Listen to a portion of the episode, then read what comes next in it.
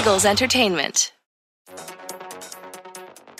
On Tuesday, August 2nd, offensive coordinator Shane Steichen spoke to the media. Shane, uh, through the first few days, how do you think the passing offense has looked? I think it's been good. I think we've had some ups and downs at times, but I think honestly, uh, Jalen's looked really good. He's efficient throwing the football right now. He's getting the ball out on time, and uh, the receivers are making plays. Um, there's always things to correct, right? When you look at the practice tape, there's always things we can get better at. Uh, but that's what training camp's for. So, but it's been good. What are you looking at about Miles Sanders? The explosiveness. I mean, you see it, right? We know he's an explosive player, but just like even an individual, right? The way he's running, he's running hard. He's taking care of the football. Uh, he's hitting it. He's seen it well. He's, he made a few uh, plays the other day where you know he jump cut through the line of scrimmage and hit it. I mean, it's been good to see. Shane, what kind of impact are you seeing that AJ Brown is having on you know the other receivers and also you know with him and, and Darius Slay going against each other? It's awesome to see. You know, he brings uh, his his physicalness that he brings to this football team. He's got great play strength. I mean, he caught a slant the other day, and it just it, I had a flashback watching his tape when he was in Tennessee catching some of those slants, and it just brought me back to his tape in Tennessee where he catches that ball strong with his hands, uh, and then he creates those plays afterwards. Right? He can run a guy over or make a guy miss, but his play strength is very impressive. Shane and Jalen right now, they, they're obviously very. good. Where are AJ and Jalen right now? They're obviously close friends, but there's a a rapport they have to build. Where are they in that process? I think I think they're making great strides. You know, they they've spent a lot of time together in the off season, obviously in spring, and then they threw again in the summer, and it shows up, right? The timing, right? And with anything, right? Wide receivers and quarterbacks, right? It's not like it just happens overnight, right? But uh, it's been good to see. They're they're talking through things right after every period. They're talking about, hey, let's we got to run it more like this, and this ball needs to be here. But those things take time. But it's been good to see, and the progress has been really good. What's different for you during the games with calling the plays? Uh, you know, right now, not much. I mean, the communication that Nick and I have has been great. This is Nick and I's sixth year working together. Uh, we worked together for four years in, in uh, San Diego slash LA, and then last year, obviously, and then going into this year. So, me and Nick are on the same page. We have great communication in the meetings on on the field in practice and on game day. So it's been good. Share ideas on the headsets on what the play could be and yeah. not necessarily. Yeah, abso- absolutely. Right. Like I said before, like when we're going through a game, we're talking about what we want to call on the sidelines, and we get into a situation and we're in a drive. Right. He might say, "Hey, w- let's run it here," right, or "Let's throw it here," right. He might give me a specific play that he wants. Right. If not, I roll with it and we go.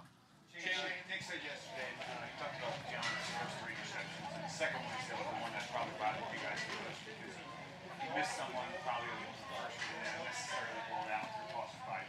How do you go about correcting that to, with him? Well, I think.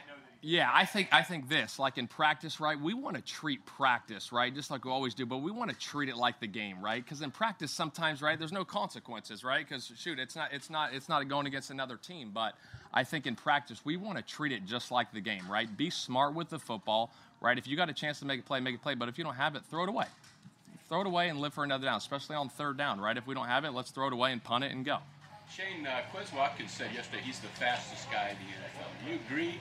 And how's he looking right now? Well, he is really fast. Um, I, he might be. He might be. Um, he's looking really good. He's looking explosive. His his speed and the way he goes up and tracks the ball is really, really, really impressive. So he's doing a good job. Shane, what's the value to, to you guys for, of the walkthroughs? Um, something new in practice. Yeah, I think the walk you, walkthroughs are invaluable. I really do because you get so many reps in those walkthroughs, and you give you can give multiple looks, right? You can you, you give them all these prob. There's all these problem solvings that you gotta you know you gotta have. Like you can give them a base look, but you want to give multiple looks in those walkthroughs, so when they come up in practice or in the game, we're ready for them. But it's been really valuable. Shane, so much of practice is structured. How do you prepare for off-schedule plays for Jalen? Yeah, I think some of those things, right? It naturally happens, right, where he scrambles, but sometimes we got to add that into practice too. It's like, hey, we got to drop back pass here, right? Whether it's in seven seven on seven or team, like, hey, let's work a scramble drill hill so we get it.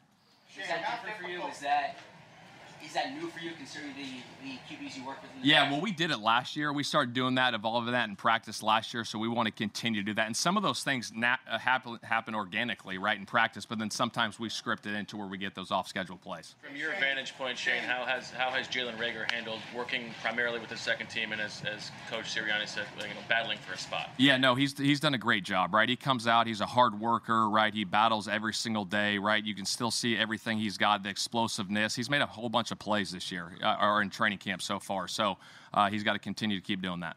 Going back to the off-schedule stuff with, with Jalen, how difficult is it in, in a practice environment because you're going to blow whistles early? You're going to Yeah. make sure you're going to be very cautious, obviously, with the quarterback. Yeah, I think that's a great question because it is a controlled environment, right? When we're out here and he's not getting hit, right? But we just got to do a really good job, right, of working those things in the pocket, right? Because when it when it's third and seven to ten, yeah, we can scramble, but everyone in the world knows we're throwing the football on third and seven to ten. So like when we work those third downs, third down periods, we want to work probably a little more seven to ten because if you look around the league, the average is the, the most third downs are seven to ten. Now we had the most third and four to sixes last year, but to convert on third and seven to ten, the league average was 33%. So we want to make it as hard as possible on us in practice, so when it comes game time, we're ready for that What's been your situation. with Carson Strong uh, in terms of you know, integrating him into learning the offense, but also giving him an Yeah, exactly. With any young guy, right? You're learning a whole new language, right? You got the spring, right, and then the summer he's studying. Then we come in there on this. So with anything, it's a transition, right, from college to the NFL, right? And this is his first week of NFL practice, right? So he's still learning and going through those things. But obviously, we want to keep it to where, like, hey, let's get our base stuff in with him, and then once he gets a real good hang of it, then we can start incorporating a lot more things that we do. The flip side, the flip side with, with, with Carson Strong is, is Reid Sinnett. You know, he came in in the middle of the Yeah. season last year. What do you see from him getting to actually get him in training camp? Yeah, you know what? Reid's a really smart football player. Uh, he understands the game really well. He's been really good in the meetings. He asks great questions. Uh, he's a big, strong passer with a big arm, uh, and he sees it well. So it'll be good to see him in the preseason this year. Shane, you Kenny Gainwell's role evolving this year. Yeah, Kenny, Kenny, Kenny's done a nice job. I think any any time from year one to year two, you want to see that jump and that growth, uh, and you can see it on the practice field. Just the understanding of how we want to run things in, in ball handling, right, in the run game and in the pass game. Just how to set up defenders uh, coming out of the backfield. Uh, he's learning and he's doing a good job. His first summer with Gardner, what do you see from him that you can't learn when he's, he's doing scout team during the season? Say that again. What can I? learn? Yeah, like like what about Gardner in practice are you learning about him that Yeah. that, that in, in, in scout team situations you Yeah, I, I, the thing about Gardner, he, he can process it really quickly, and he gets the ball out of his hands really quickly. Uh, and he's you know he's played a good chunk of football, and he's had a lot of experience playing in Jacksonville, obviously. But you can you can see the growth in him and learning our offense too with a year into it. Just the decision making and getting the ball out quick. Shane, uh, you only have five running backs. Most teams have seven in training camp. Yeah. How how is that force you to be kind of creative with the, with the with the rotation in practice, with reps and everything? And how is that an advantage maybe to the to maybe Huntley and, and uh, the rookie habit? Yeah, I think it's exactly what you ju- just said. I think it is an advantage when you only have five, right? A lot of guys can get reps, and you can switch those guys in and out whenever you want, and they can get more reps. I think that's what you said. That's a valuable part of it. Isaac look on the other side?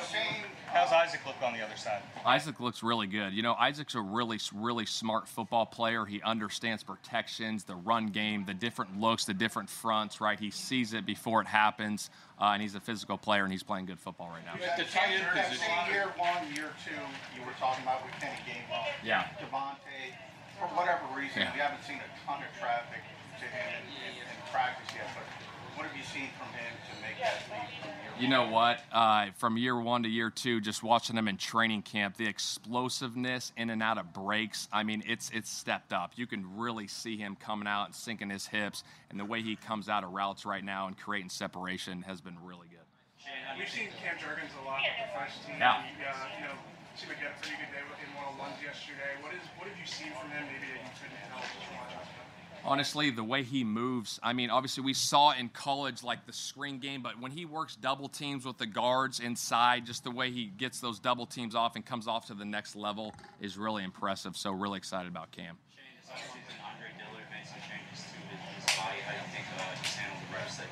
You know what? He's done a nice job. I mean, he basically lives in this building. Every time I'm in here, he's always in here working out, grinding away, uh, getting his body ready. But he's done a nice job.